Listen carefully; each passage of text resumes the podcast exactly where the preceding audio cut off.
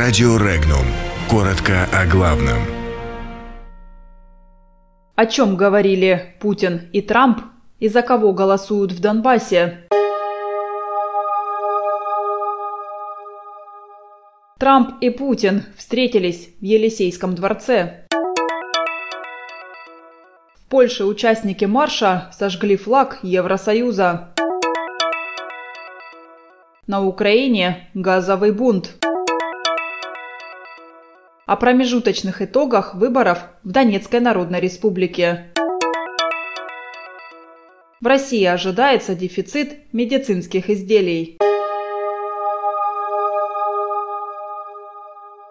Ходе мероприятий в Париже, которые 11 ноября состоялись по случаю столетия окончания Первой мировой войны, президент США Дональд Трамп побеседовал с российским лидером Владимиром Путиным, президентом Франции Эммануэлем Макроном, канцлером Германии Ангелой Меркель.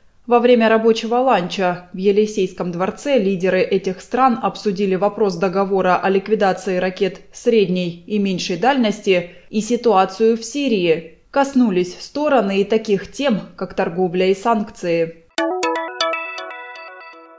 Марш по случаю Дня независимости Польши, в котором приняли участие более 200 тысяч человек, прошел в Варшаве. По данным организации «Всепольская молодежь», участники мероприятия во время шествия сожгли флаг Европейского Союза. Ранее глава Евросовета Дональд Туск допустил выход Польши из состава Евросоюза. Компания «Нафтогаз Украины» ограничила поставки газа в ряде населенных пунктов страны. Самой проблемной точкой является город Кривой Рог. Деятельность предприятия «Криворожгаз», которая обеспечивает поставки газа для производства тепла, была дестабилизирована силовыми действиями неизвестных лиц. В результате без тепла остается более 600 тысяч жителей.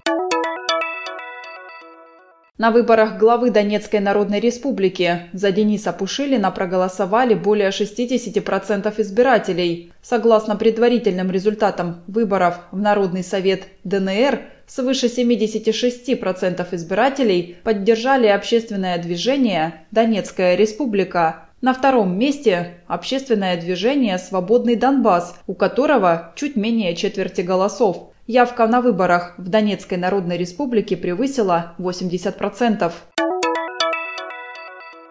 В России может сложиться ситуация, при которой с рынка может исчезнуть ряд наименований медицинских изделий, что повлечет за собой ухудшение и даже невозможность оказания необходимой медицинской помощи гражданам. Об этом говорится в обращении к заместителю председателя правительства России Татьяне Голиковой. По прогнозам Союза «Медицинские ресурсы» Процесс перерегистрации, необходимой для создания единого рынка Евразийского экономического союза, займет более 20 лет. Подробности читайте на сайте Regnum.ru.